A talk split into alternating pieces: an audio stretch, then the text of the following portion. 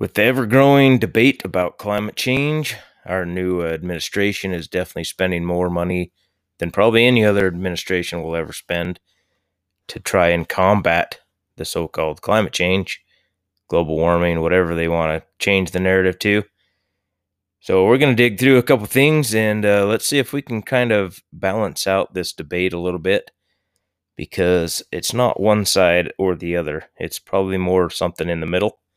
Let's get right to it.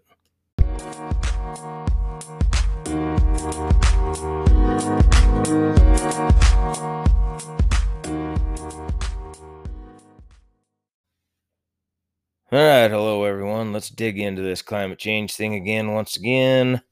This is the Nielson Show, and we're going to start off here with a, an article from the NBC News that claims that climate change awareness takes hold at the state level. Uh, it starts off at a, mo- a majority of Americans, 57%, said they believe that human activities were mostly responsible for global warming, a nine point shift since 2014. Um, yeah, I mean, realistically, if you keep pushing the narrative that this is happening, uh, eventually you're going to get more and more people believing it because everybody's saying it, right? And that's how news kind of goes. Just push the same narrative as long as you can. Eventually, everybody's going to buy into it. So, if 57% of this is just a US poll here, and you know, it's also coming from uh, NBC News and CNBC. So, I mean, you can take that as you want. Uh, they debate about it, about what it's, you know, causes and effect. Um, but there's also an article from National Geographic. Now, this one was pretty interesting because there's a thing people got to understand is that scientists are always changing their mind because they they think they're certain on something but then some new evidence comes along and changes the trajectory of what they originally thought was true so that's something we always got to keep in mind, especially with climate change, because it's always changing and it's always throwing curveballs. And our little speck of time on this earth is only a small little portion of what this climate is going to do in another hundred years, whether we're here or not. I think there's what two different volcanoes going off right now. You got one up in uh, I think it's Iceland, and another one down. I forget the name of the island down somewhere uh, in the Caribbean. You know, spewing out all kinds of gases and ash and, you know, tons of just bad gases into the air. I mean, there's always, I mean, granted, cars do put out pollution. I mean, that's not really a debated fact. They just do. But is it really doing as much warming as everybody thinks it is? But anyways, this this article from National Geographic says forest gardens show how native land stewardship can outdo nature. Article goes on. For hundreds of years, indigenous communities in what is now British Columbia cleared small patches amid dense conifer forest. They planted and tended food and medicine bearing trees and plants, sometimes including species from hundreds of miles away, to a yield a bounty of nuts, fruits, and berries.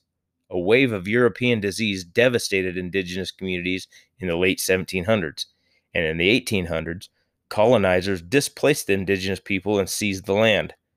The lush, diverse forest gardens were abandoned and forgotten. A few years ago, Ch- Chelsey Geralda Armstrong an ethnobotanist, ethnobotanist, yeah, something like that, at Simon Fraser University, was invited by First Nation elders to investigate why hazelnut trees were growing at abandoned village sites near the coast. The plants were far from their native habitat in the dry interior and seemingly, seemingly lost among towering cedars and hemlocks. Armstrong began to suspect she was studying human created ecosystems and they were thriving, even with no one caring for them. She brought her suspicions to community elders, who confirmed them by sharing memories of ancestors cultivating edible and medicinal plants. Armstrong gathered colleagues to study these ancient gardens' ecology. In a paper published this week in the journal Ecology and Society, the team reports a striking finding. After more than a century on their own, indigenous created forest gardens of the Pacific Northwest support more pollinators, more seed eating animals, and more plant species than the supposedly nat- natural conifer forests surrounding them. When we look at forest gardens, they're actually enhancing what nature does, making it much more resilient, much more biodiverse. And oh, yeah, they feed people too, says Armstrong.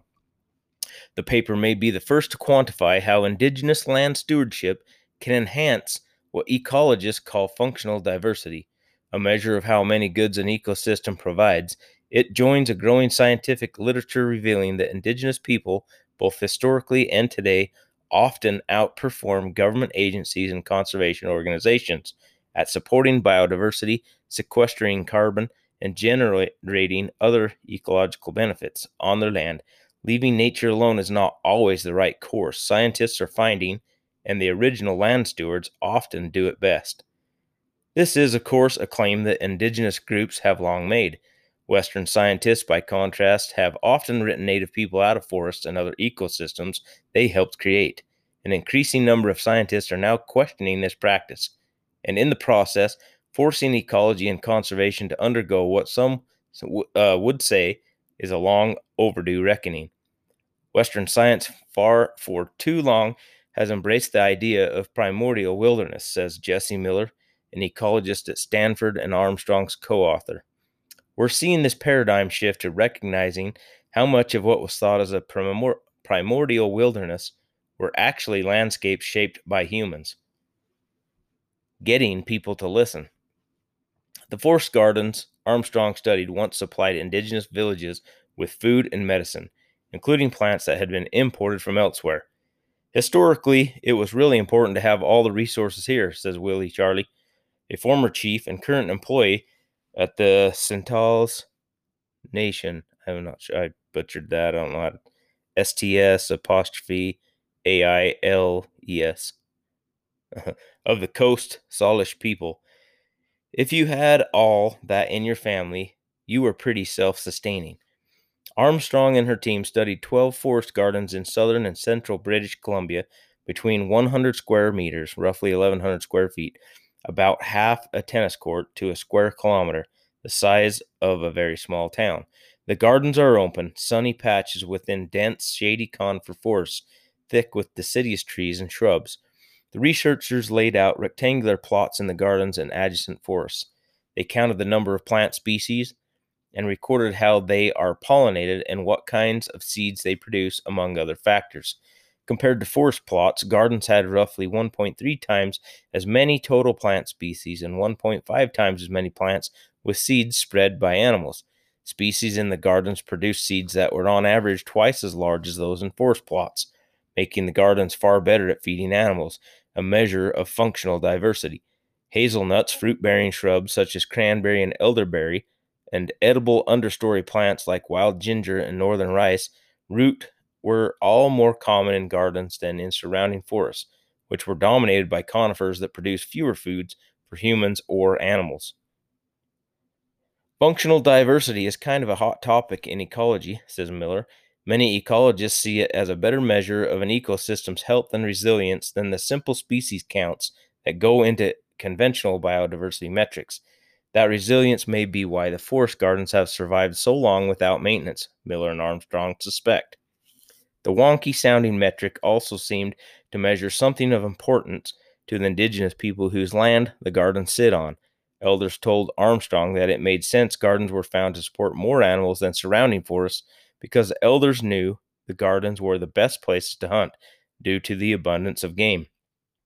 The study shows that it's really critical to have people as part of the ecology, says Tony Marks Block, an anthropologist at California State University, East Bay, who was not part of the study. Excluding people from the land is not actually restoring the land. Armstrong says publication of the study is only a first step toward helping First Nations revitalize their plant based cultures. The goal is to apply what we learn to bringing these gardens back by helping Indigenous communities use them again, she says. Old people, oh, whoops, I missed a part. To that end, Charlie is working to create trails to the gardens and to get village members, especially young ones, to use and maintain them again. He says that studies like Armstrong's can help with that. Quote, Old people don't believe something until somebody tells them, he says. Quote, Young people don't believe something until it's in writing. A bias towards pristine nature. The disconnect between indigenous knowledge and Western science has deep roots. By the time ecology became organized as a scientific discipline in the early 1900s, European colonizers had displaced indigenous groups throughout much of the world. So the landscapes that scientists interpreted as natural or pristine often, in fact, once had human residents who carefully managed them. Erasing indigenous land stewardships also fed into a fortress conservation model under which removing people from an area was seen as essential to conserving it. A prominent example is Yosemite National Park, whose development included the ev- eviction of native people. In the conservation movement, we're so used to thinking about anthropogenic as a synonym for bad, Miller says, we often ignore Native American land management. In the 1960s and 1970s, as indigenous groups in the United States and elsewhere gradually gained self determination, many of them asserted that they had rights to ma- manage the land they had once owned re- according to, to traditional practices. That often collided with both government policies and the scientific establishment. For example, supposedly science backed fire suppression policies made it nearly impossible for indigenous communities to burn land for ecological and cultural benefits. When ecologist and Potawatomi Na- Nation member Robin Wall Kimmerer arrived at the State of University of New York College of Environmental Science and Forestry in the 1970s to study botany. As she recounts in her 2013 book, Braiding Sweetgrass, she encountered an academic establishment ill prepared to consider traditional ecological, ecological knowledge or beneficial interactions between humans and other species.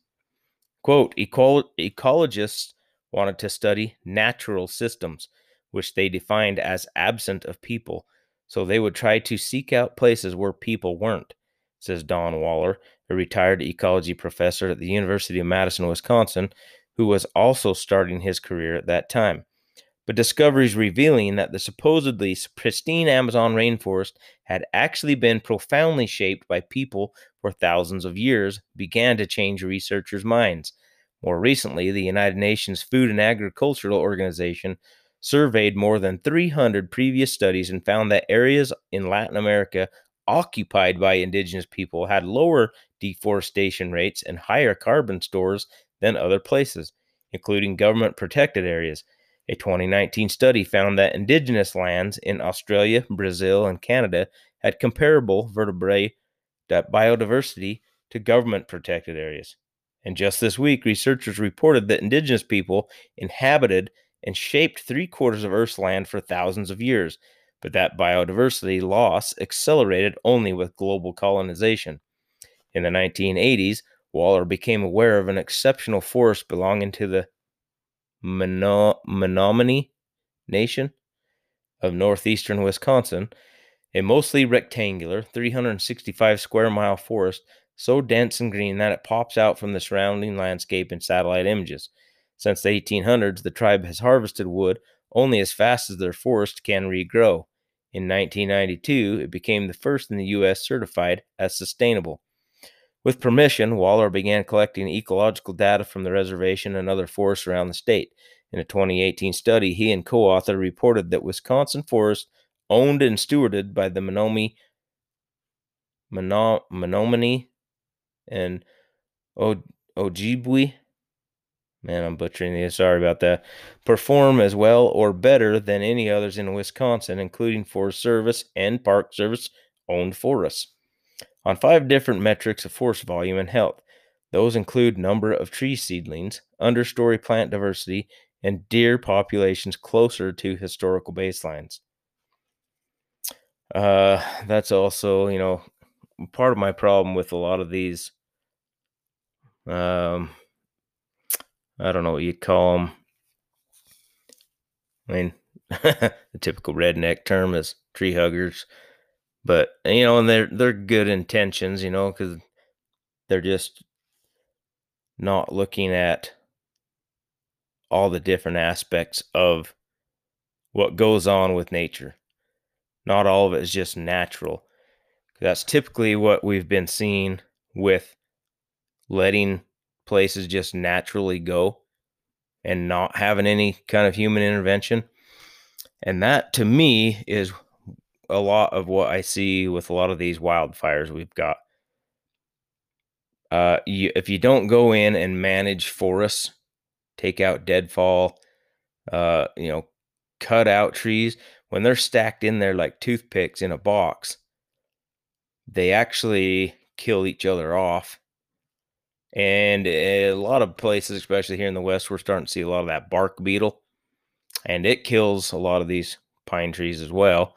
So in these dense forests and these pine beetles start getting in there, they kill all these trees, and you can see them all over the West where they've decimated, you know, thousands, hundreds of thousands of acres of these pine trees. They're just matchsticks up in the air right now.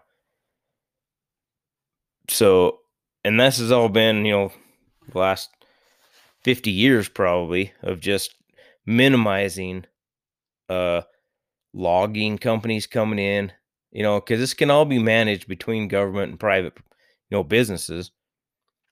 They can go in, Forest Service can go in and say, hey, okay, to make this better here, we need to have you guys come in, cut all these trees here out that we've marked. Uh, we'll replant sporadically in between once you guys are done. They'll kind of regrow and then you you move around. You know, that's the whole point of like farming too. Like you move crops around and then they do certain things to certain plots of land to keep the dirt fertile so you can keep growing on it. So, anyways, this story goes on. The value of putting things in writing. A new generation of ecologists and anthropologists is increasingly asking similar questions, not just about how humans might harm ecosystems, but also how about, about how people can enhance them. A few years ago, Marks Block collaborated with indigenous forest scientists Frank Lake of the U.S. Forest Service to study the impact of fire by the Yurok and Karuk tribes of Northern California on hazelnut, an important species for both food and basketry. In February, the team reported that compared to not burning, traditional fire practices produced 13 times more hazelnut stems that basket makers could use and decreased the distance they needed to travel to gather stems by nearly a factor of four. Beyond hazelnut, native people of the area used fire to manage a, a sophisticated rot- rotation of oak trees, burning at the right time to kill insects that might otherwise cause acorns to spoil and become inedible, says Bill Tripp, Director of Natural Resources for the Karuk tribe. Since fire was suppressed in the late 1800s, most oak savannas have been taken over by conifers like Douglas fir, making the overall landscape both less diverse and less edible. Outcomes of scientific studies, such as Marks Blocks, often affirm what Native people already know from tradition and experience, but that doesn't mean the studies aren't useful, Tripp says.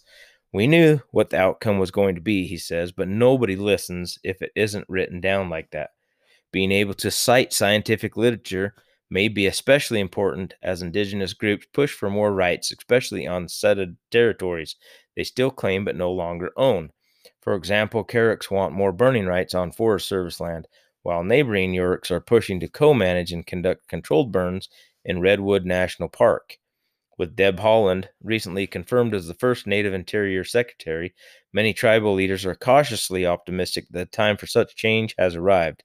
In other cases, however, government policy continues to diverge from both indigenous knowledge and science, this spring, for example, the state of Wisconsin authorized a wolf hunt that both scientists and tribes had protested. People outside the tribal community tend to think a lot of our positions are culturally ba- based, but I would argue they tend to align much more with science than the non tribal worldview, says Peter David, a wildlife biologist for the Greater Lakes Indian Fish and Wildlife Commission, which represents 11 Midwestern Ojibwe tribes. Once again, probably butchered that. The tribal worldview says wolves ought to be able to establish their own population levels, and they do that at very low levels. It aligns much better with the science. Despite an increasing convergence between science and indigenous knowledge, the Academy still has work to do, too, says Waller. I would like to see forestry schools routinely sending forestry students, for example, to Menominee tribal enterprises. He says, I would like to see ecologists have an option to take an ethnobotany or traditional ecolo- eco- ecological wow knowledge course. And that concludes that interesting article. And I'll come back with one other little thing here in just a second. All right, we're back. Here's the next article I'd like to uh, go over. It's from CNS News. Global warming question mark. Temperature up very close to zero over 15 years. Uh, this was from 2013. In a June 20 interview with Spiegel Online, German climate scientist Hans von Storch said that despite predictions of a warming planet, the temperature data for the past 15 years shows an increase of 0.06 or, quote, very close to zero.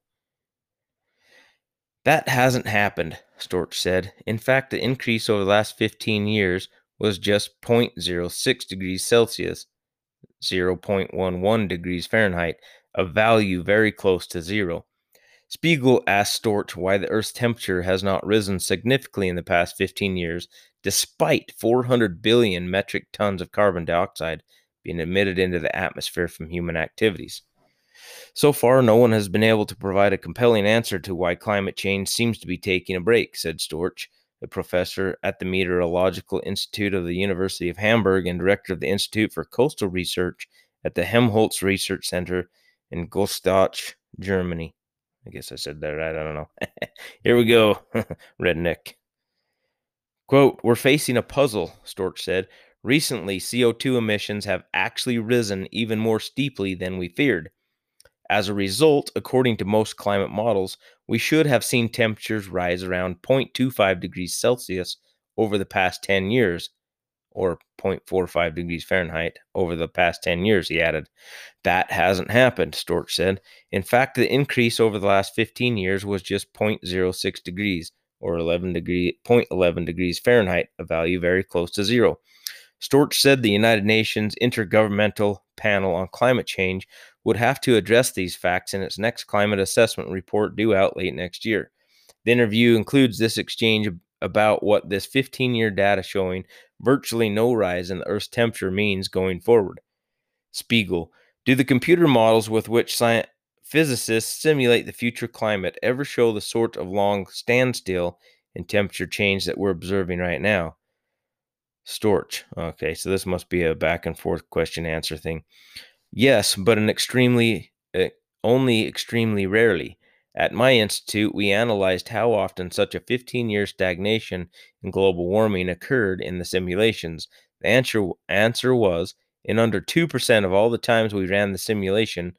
In other words, over 98% of forecasts show CO2 emissions as high as we have had in recent years, leading to more of a temperature increase. Spiegel.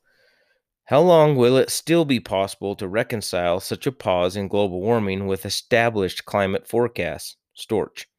If things continue as they have been, in five years at the latest, we will need to acknowledge that something is fundamentally wrong with our climate models. A 20 year pause in global warming does not occur in a single modeled scenario, but even today we are finding it very difficult to reconcile actual temperature. Oh, what the heck happened there? Something just moved here on me. Uh. His, okay, in the interview, Storch also addressed the hysteria over global warming by some advocates. Would you say that people no longer reflexively attribute every severe weather event to global warming as much as they once did? The interviewer asked. Yes, my impression is that there is less hysteria over the climate, Storch said. There are certainly still people who almost ritualistically cry, Stop thief, climate change is at fault over any natural disaster. Well, if this was written in 2013, not a whole lot's changed there, uh, especially in the media. But people are now talking much more about likely causes of flooding, such as land being paved over or the disappearance of natural flood zones, and that's a good thing, Storch said. Storch, however, did not dismiss global warming completely when asked if changes in how scientists measure and predict the Earth's climate will throw the whole concept into doubt. I don't believe so, Storch said. We still have compelling evidence of a man made greenhouse effect.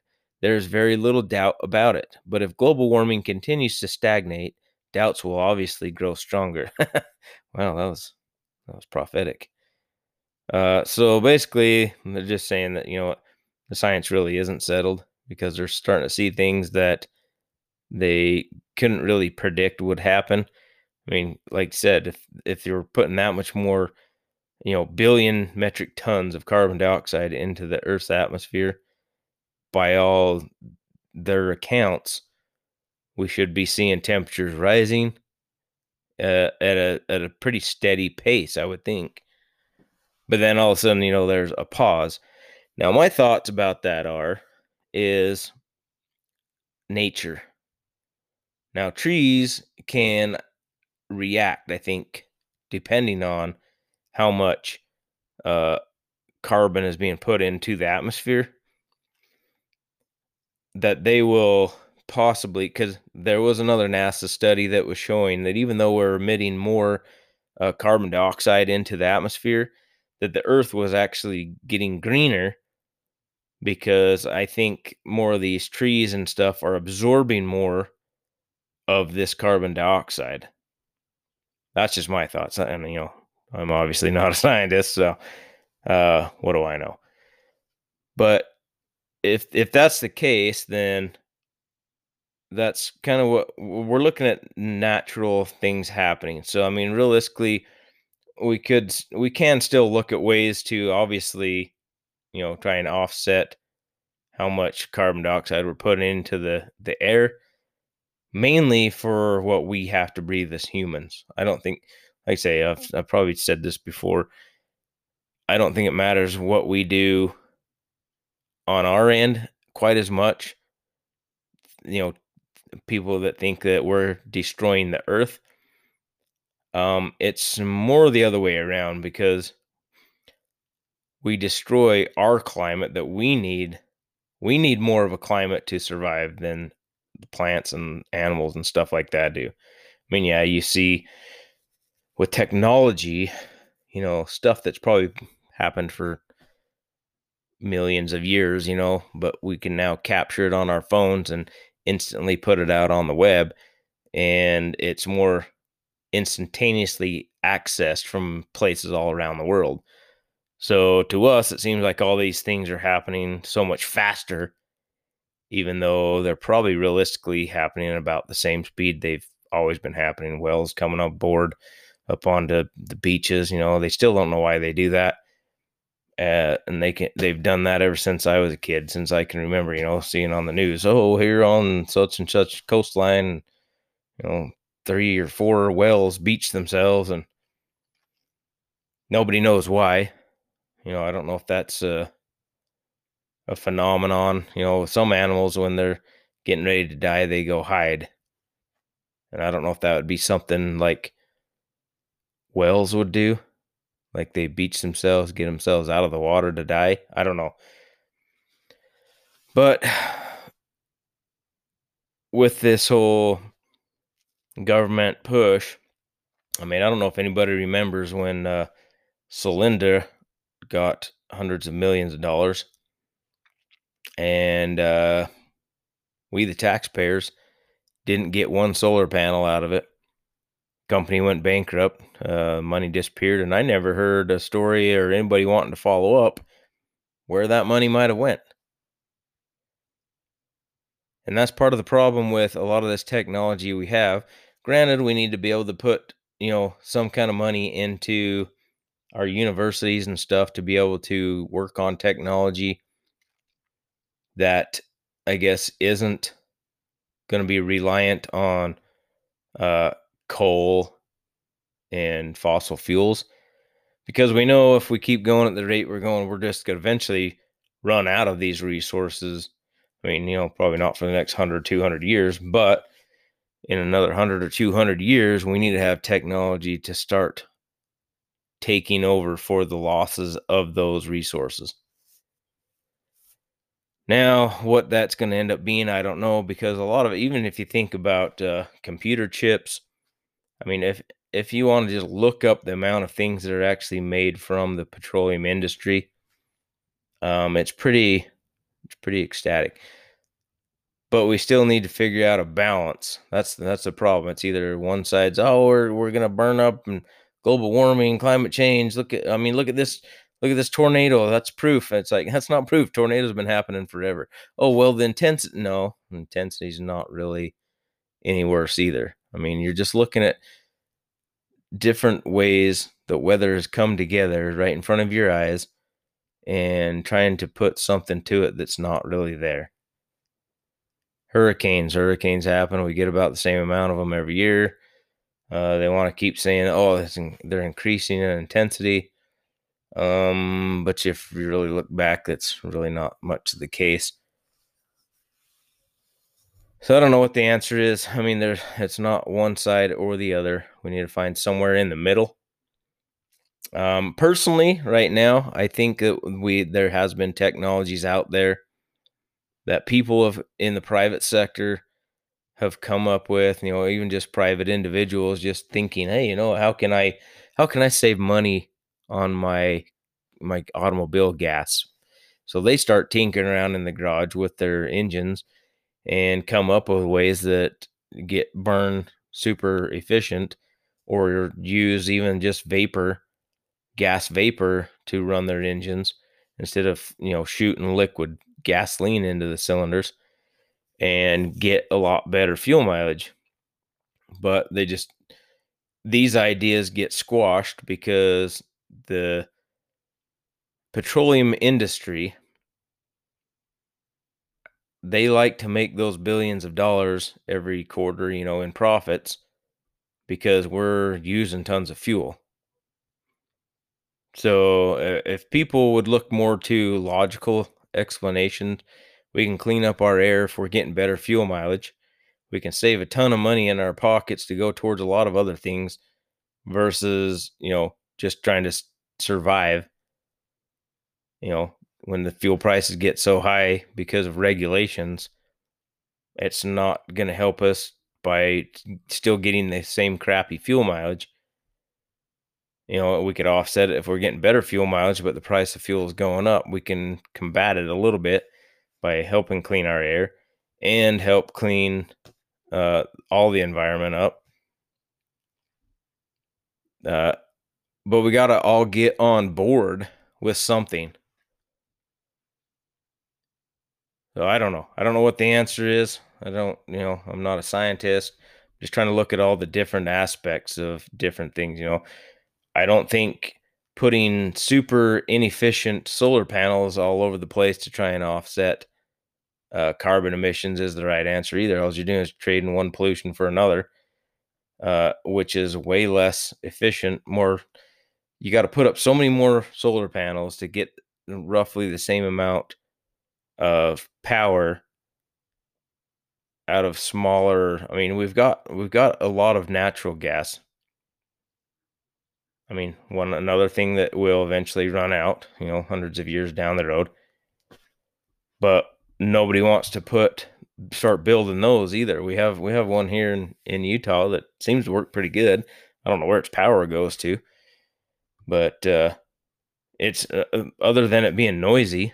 and you hear it when it's got to blow off steam or whatever every now and then. But uh, it just that's pretty much most of its uh, emission is just steam that's you know from the water that's cooling down the turbines. So yeah, if we want to get off coal, uh, we need to start figuring out a way that we can do it without just totally killing the economy in the coal industry Because the problem is, it's it's here in the U.S. and other other countries that are actually trying to do something about it. Uh, but if China is still developing, they're still buying a ton of coal from the U.S. because you know our government is basically starting to outlaw a lot of these coal plants, and they're shutting down and decommissioning them. And you know these miners and stuff, they're still trying to make a living. So these coal companies are shipping it overseas because they will still burn the crap out of it because their governments don't care. They're looking at trying to develop and become a world, you know, the, the one of the superpowers. And they know the cheapest way to do that is to burn coal because they can get it cheaper than any other uh, resource. So, really, if that's the case, everything we're doing here is just costing us our livelihoods and we're just trading it to another country that's just burning two and three times more of it than we ever did to run their economy. So, what are we really doing to combat climate change if all we're doing is just changing where this uh, pollution's coming from? I don't know. I don't know what the one solution there, you know, there's not a one solution fits all to address this issue.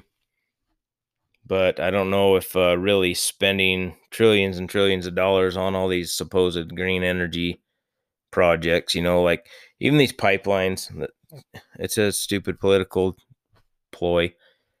You got a pipeline that is uh, going down the same right away as an existing pipeline. And we're getting all these you know activists out there protesting them you know and I, okay i, I kind of get it because they're trying to double the output of oil they're bringing in from canada to our refineries. So i mean as far as a, a, a climate change activist goes i can see where they're throwing a fit about it because oh more oil means more gas more pollution blah blah blah you know down the road but uh they're just if it's not coming to us, it's going to someone else. The, the industry is going to sell it to somebody, and somebody else is going to burn it. So while we're trying to figure out a new source of energy, we might as well use what we can get for cheap, you know, cheap energy and work on using that extra profits to go towards some of these green energy projects and get them efficient.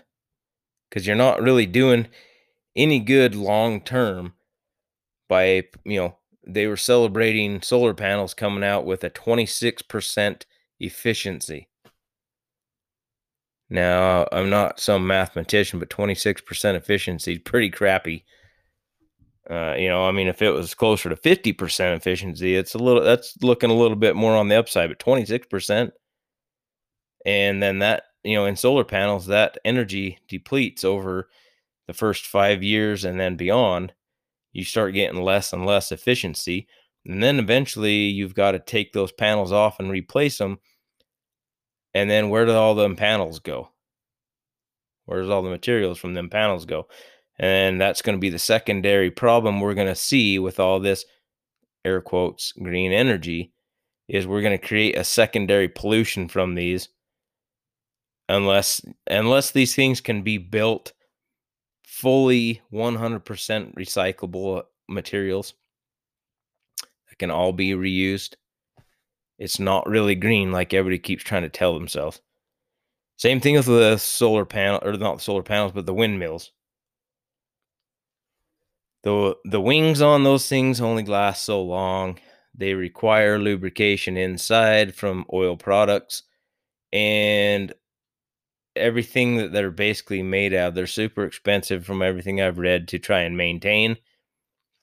And you end up with the same problem. You're creating a secondary pollution problem because they don't have, as far as I've heard, they don't have a way to recycle what those uh, big fins are made out of.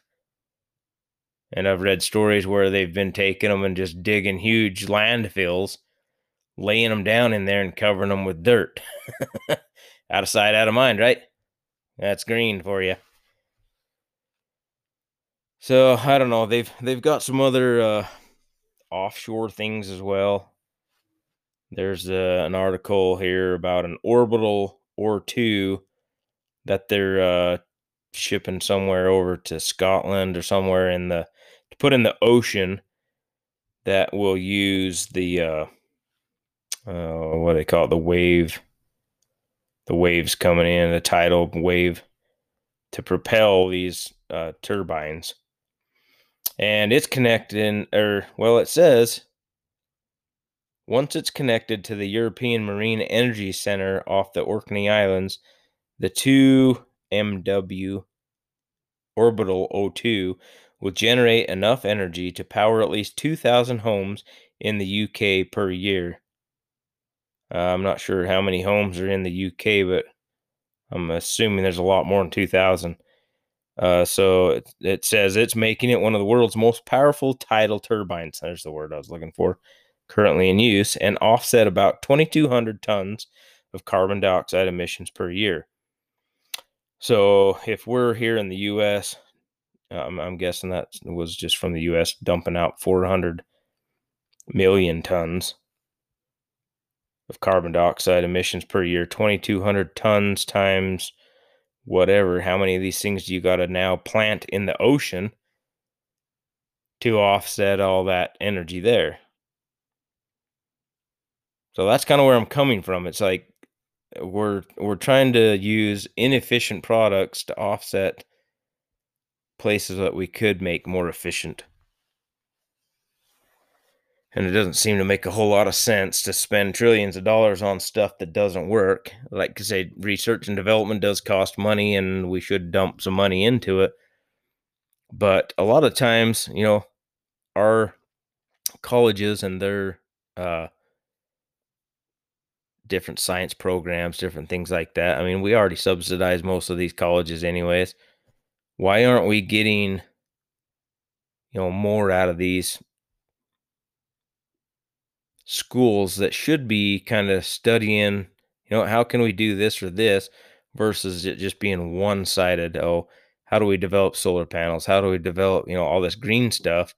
Instead of trying to help develop what we are, the technology we already have and making it better and then worry about the other stuff so we can kind of make a full 360 eventually or at least a, uh, a 180 to the middle and then we can start you know diversifying from there. But it's always an extreme one side or the other. And it seems to do that every four years now with the different administration. And it's almost like it's become a competition.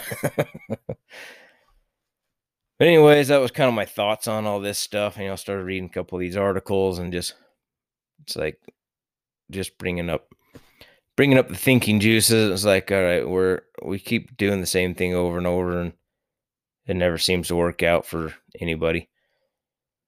So, anyways, you know, maybe we need to just step back and go back to before the scientists thought they knew better than the uh, the native tribes, and maybe start listening to a little bit of what they're trying to tell us and what a lot of us have been saying for a while now is you can't just not maintain our forests and make them the natural for us because that it happens with animals as well.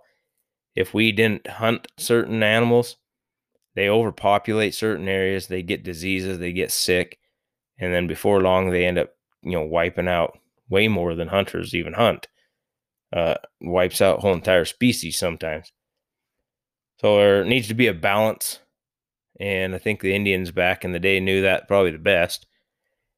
But, you know, we've done the, you know, pushed them off to the side. We know better things. We have scientists that have studied this and that. And we have computer models that are telling us this, even if they're they're not right, we're still going with it. We're not changing course to adapt to what's actually happening. And I think that's the worst thing. See, we take these technological terms and we don't put into the equation adapting to climate change. Because everything we do is going to affect the climate. uh, if you don't really understand that part of what I'm trying to say is we have roads, we have them out of asphalt, we have them out of concrete, we have buildings, we have, you know, homes, all these things will absorb heat and then you're going to get a higher uh, temperature on the earth's surface. We also put in pipelines to drain water out of certain areas to keep flood areas dry. Uh, we redirect water from all sorts of sources that were natural areas. Well, we don't ever adapt to these changing conditions.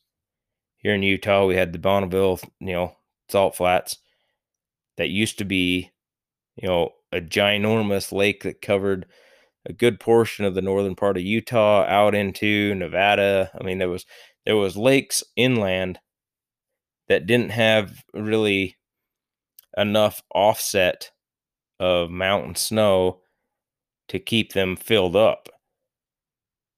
And that's just climate, you know. So we're not adapting to these lakes drying down, which, you know, the Great Salt Lake someday may not really be there at all because we're growing so much here in the valley, sucking so much more of that water up in uh, our consumption into you know irrigation lines for fields all the different places uh, that water typically would bypass go to our lakes and rivers and feed these inland lakes that don't drain anywhere. They stay right here. So if they're still getting drier and drier uh, we are consuming more and more of the moisture that's coming to our mountains in the form of drinking water. But we don't adapt to our own, you know, growth. So that's one thing to think about is just ways that we can adapt to our climate change, which is changing all the time. But we don't adapt to the things that we are doing to cause it possibly to do other things that we didn't think as normal natural effects. So, anyways, that's all I got for today, folks. Uh, hope you join me again on the next one. Uh, I do have an email if you'd like to send something out. You know, correct me where I'm wrong, especially. Uh, like I say, I always try and get these things, you know, as, as as truthful as I can say truthful is it, from my perspective. And it's the Nielson Show 2021 at outlook.com. Um, other than that, I don't know. I think that's about all I got. So, hopefully, you guys join me again on the next one, and we'll catch you then. Thanks for listening.